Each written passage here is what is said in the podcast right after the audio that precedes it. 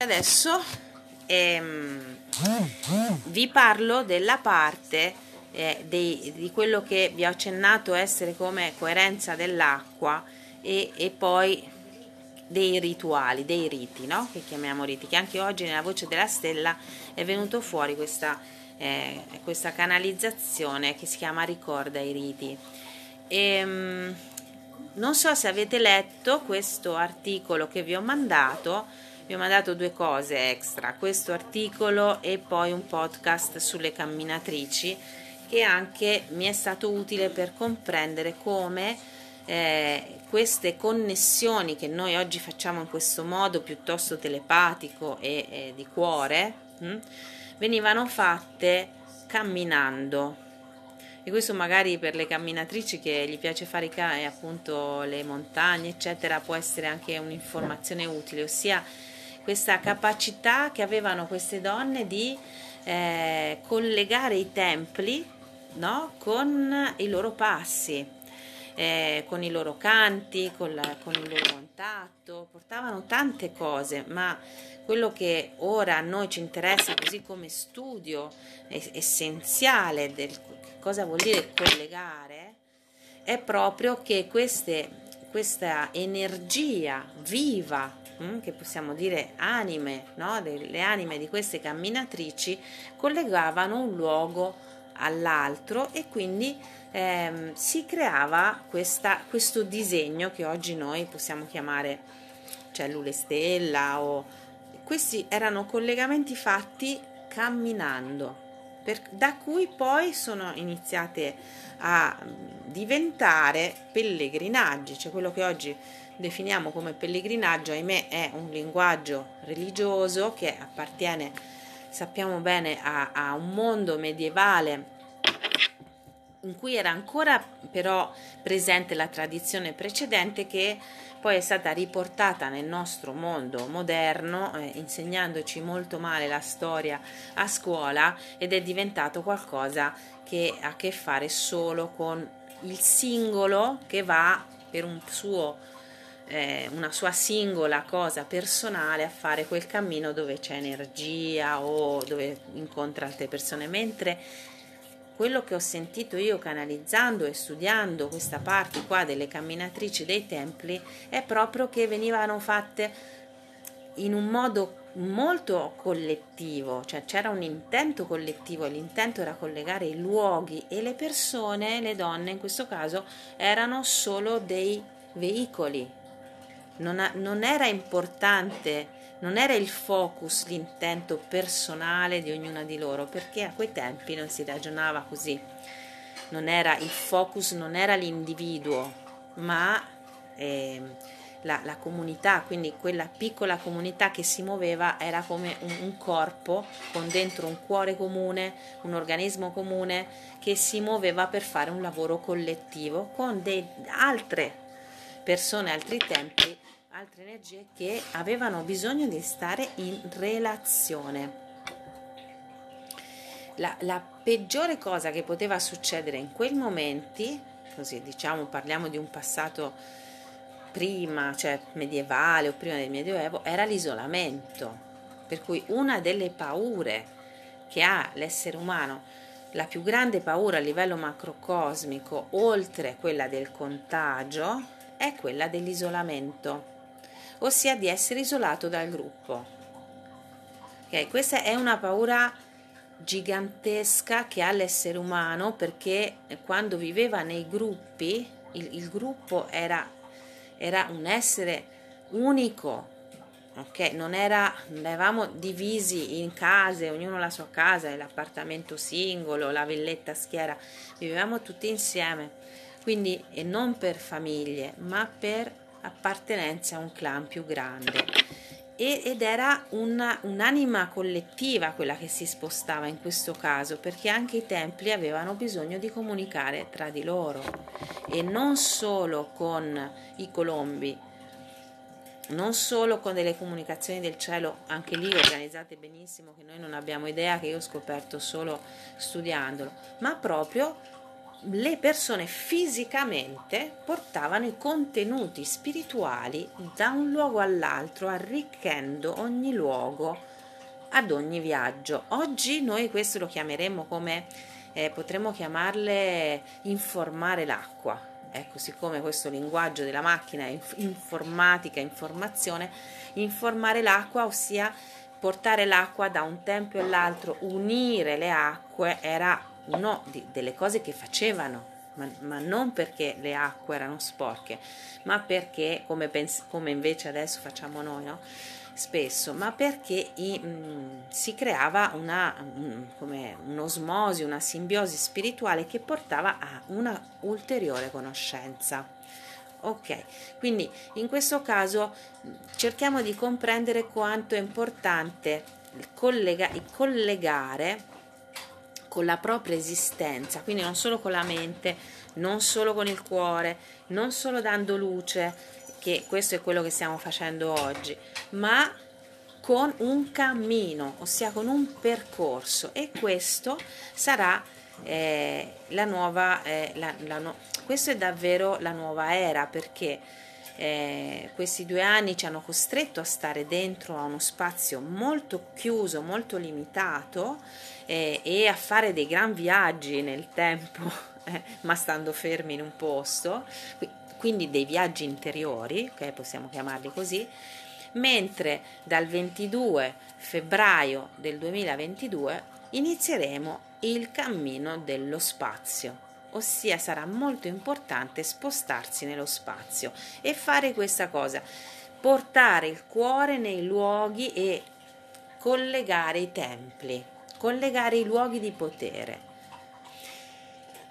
Non so se siamo pronte, eh? per ora tutto questo lavoro che abbiamo fatto in questi due anni, personale, collettivo, molto purtroppo è stato eh, personale, purtroppo, nel senso che siamo state molto, messe molto alla prova con cose pe- pesanti, sfide difficili e il collettivo adesso lo vediamo totalmente sgretolato, dilaniato, per cui nessuna di noi mh, mm, insomma ci crede tanto che a un certo punto possa riscattare la sensazione dell'appartenenza no? e, e, dell'amore collettivo. Invece succederà perché eh, il portale del 22 febbraio del 2022 è il portale 12, quindi è il portale dello spazio, mentre il 22 febbraio del 2020 era quello del tempo, per cui è, è, come dire, stiamo attraversando questo che tante volte ho, ho detto per chi si vuole leggere la letteratura, che c'è tantissima letteratura su questo imbuto tra i pesci e l'acquario e che mh, mm, insomma c'è, c'è, modo di approfondire tantissimo, c'è tantissima conoscenza che ora arriva. Ecco, le camminatrici dei templi eh, ci, ci, ci, stanno guidando, cioè già arrivano nella mente collettiva, nella coscienza collettiva per aiutarci a, fa, a ricordare quanto era importante portare l'informazione fisicamente da uno spazio all'altro e non solo come facciamo ora in maniera eterica. Adesso abbiamo vissuto questo collegamento wifi, appliche, applicazioni, così immagini, vedo l'immagine così, ma mm, non, non, c'è la persona, no? non c'è la sua energia, c'è la sua immagine. E e, e sì c'è a livello eterico questo campo, l'abbiamo detto tante volte, se no non, non saremo qua. Ma dobbiamo ritrovare invece quell'importanza dei corpi che solo i corpi possono portare quell'acqua lì, perché si tratta di qualcosa di elementale, di elementi e nell'informatica e nella connessione a distanza gli elementi, l'unico elemento presente è il metallo è il metallo quello che ci collega. Eh, e invece abbiamo bisogno degli altri elementi per la vita, quindi abbiamo bisogno dell'acqua, abbiamo bisogno della, della, terra, del corpo, abbiamo bisogno di portare fisicamente il fuoco, e anche questo veniva fatto, da un tempio all'altro. E addirittura nei nuraghe, in Sardegna, venivano accesi fuochi dentro i nuraghe e, e si erano creati questi, queste strutture meravigliose per, era un linguaggio del fuoco. Quando le camminatrici arrivavano si accendevano in, ura, in uraghi nella costa ed era un messaggio per il mare, per gli abitanti, per, per chi andava per mare. No? Quanti linguaggi no? Che dobbiamo recuperare? Questi sono linguaggi fisici del corpo. Hm? Di fronte a questa porta del 12 come ci arrivo? Ci arrivo, devo arrivarci preparata perché eh, non è solo una questione di coraggio di tornare fuori con il corpo e di tracciare con il mio corpo fisicamente delle nuove distanze, ma è anche che il mio corpo è cambiato perché, perché ho fatto un percorso perché non sono più la stessa di due anni fa, quindi non porto più gli stessi contenuti. Allora devo prepararmi, preparare il mio corpo a essere più forte e preparare, e preparare il mio spirito e la mia mente ad essere coerente.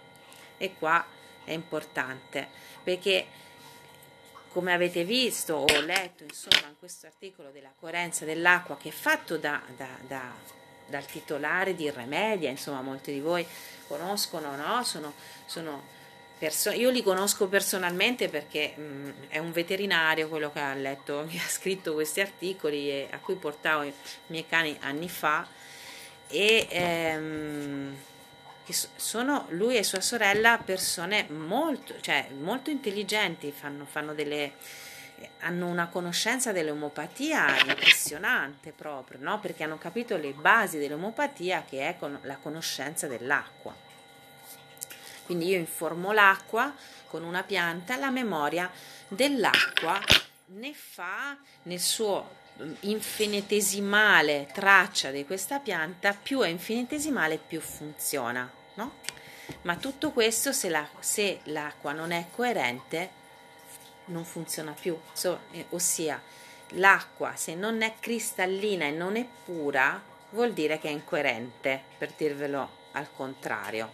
E, e questa persona dice che a causa dei campi di incoerenza dell'acqua il clima è, quello, è una delle cause del surriscaldamento terrestre perché l'acqua si scioglie, ossia non mantiene i suoi cristalli di purezza, non mantiene le informazioni coerenti tra di loro, le rilascia e si scalda perché la purezza è, è sem- cioè, se- sembra semplice, ma in realtà la purezza è nel freddo. La purezza per l'acqua è anche una questione di temperatura, altrimenti si innescano altri processi che corrompono quella memoria. Ossia interviene un fuoco e se è un fuoco che è molto grande la fa evaporare e evapora la memoria ed evapora una memoria importante.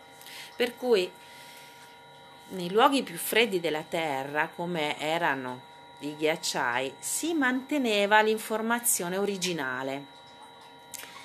O almeno molti di noi, a livello sciamanico, ci speravano e ci sperano ancora, nel senso che io ho conosciuto personalmente sciamane che si sono prese la nave eh, in Norvegia per andare a toccare e, e, e sentire la voce dello spirito del ghiacciaio e, e sentire qual era l'informazione pri, primitiva, primigenia no? che c'era lì.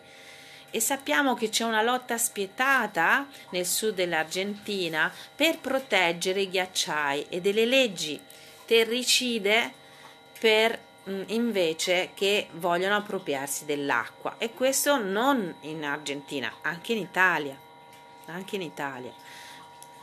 Quindi mh, vanno insieme queste cose, non, non c'è separazione. L'acqua interna, l'acqua esterna, proteggere i luoghi dove c'è l'informazione fredda, che, che è protetta dal freddo, eh, mh, se invece eh, eh, queste aree vogliono essere usate per metterci lì eh, a pulire dei depuratori o in zone appunto dove eh, vengono come dire, bruciati alberi e quindi si crea tutto una, un altro clima, questo riguarda anche il campo della paura. E, nel, e, nell'articolo c'è scritto molto bene che il campo della paura di questi ultimi due anni ha influito moltissimo sull'incoerenza dell'acqua. Okay? Quindi bisogna come responsabilizzarsi che non è che io devo smettere di avere paura perché capisco e faccio il click, non è così, non è nel devo, è responsabilizzarsi che ogni volta che entro in quel sentimento lì io entro in una profonda inquino, diciamo, entro in una incoerenza e inquino la mia acqua e in più trasmetto al campo una informazione che rafforza le, la corruzione dell'acqua, ok? E quindi la, la, sofisticazione, che questa sia una parola della, della Matrix, sofisticazione delle informazioni attraverso la, le quali poi noi è un circolo vizioso, no? Allora, come fare, no? Intanto nel canale abbiamo visto che era molto importante chiedersi dove eravamo incoerenti dove, dove, è la tua coerenza e dove è la tua incoerenza, perché nessuno di noi è coerente in tutti i campi al 100% e siamo no, no? È importante andare però a prendere piccoli frattali di quell'incoerenza, in quei campi dove mi sento più incoerente, dove non c'è un'informazione che sta su in piedi perché eh, io dico una cosa e nel cuore ne un'altra, io predico, il famoso predico bene e razzolo male, eh, è, è una questione di coerenza tra la mente e il cuore, ma anche nel corpo. Io magari penso di essere eh, una che è molto fisica, no? Per dire, ma eh, però il cuore chiuso e in realtà anche se abbraccio non si sente niente, l'altra persona non sente nulla.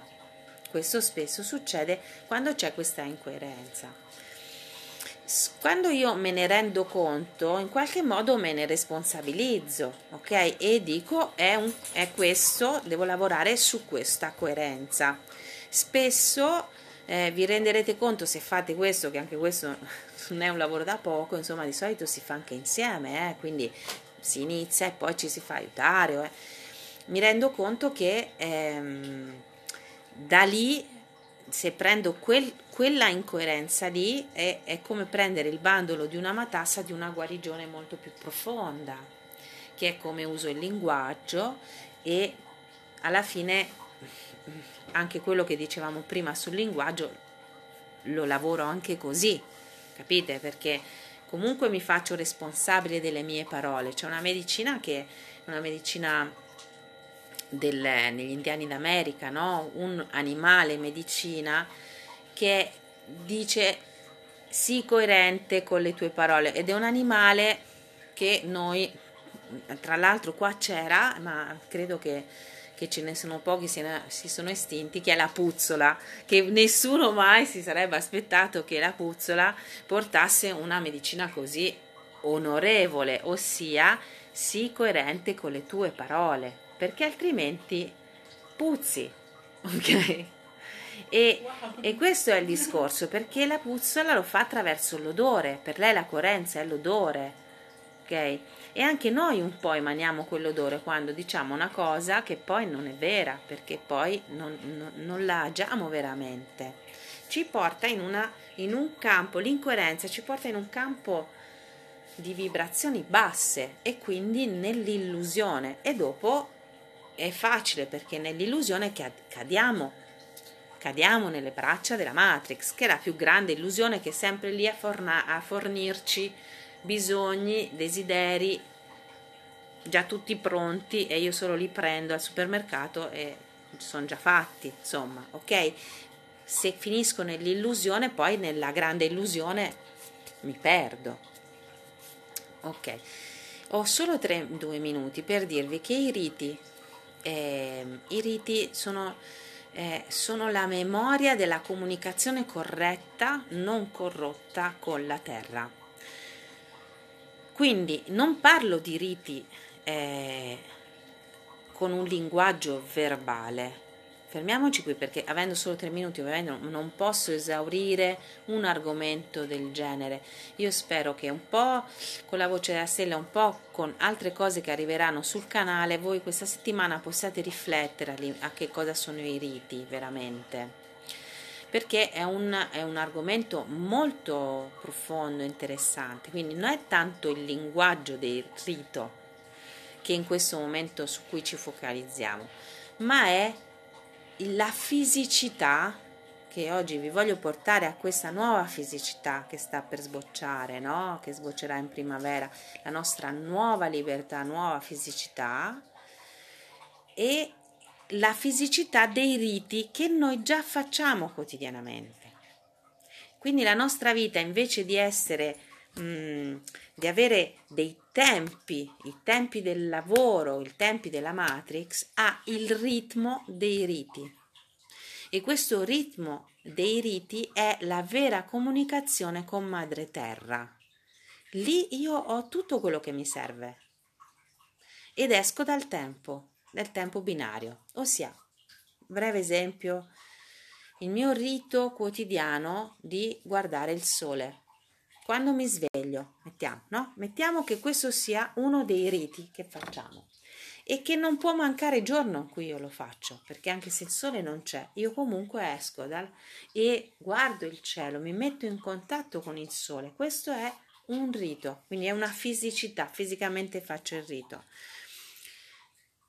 Ne faccio tanti di riti fisici ogni volta, siamo molto ripetitivi perché il rito è un'azione ripetitiva ma se la facciamo verso noi stessi è una cosa, è un linguaggio con noi stessi. Se la facciamo rivolte a madre terra è un, una comunicazione sempre in intimità, sempre il rito è molto intimo, quello che vi sto dicendo, eh. non è, in questo ancora non siamo nel sociale, è una relazione molto intima con la madre terra.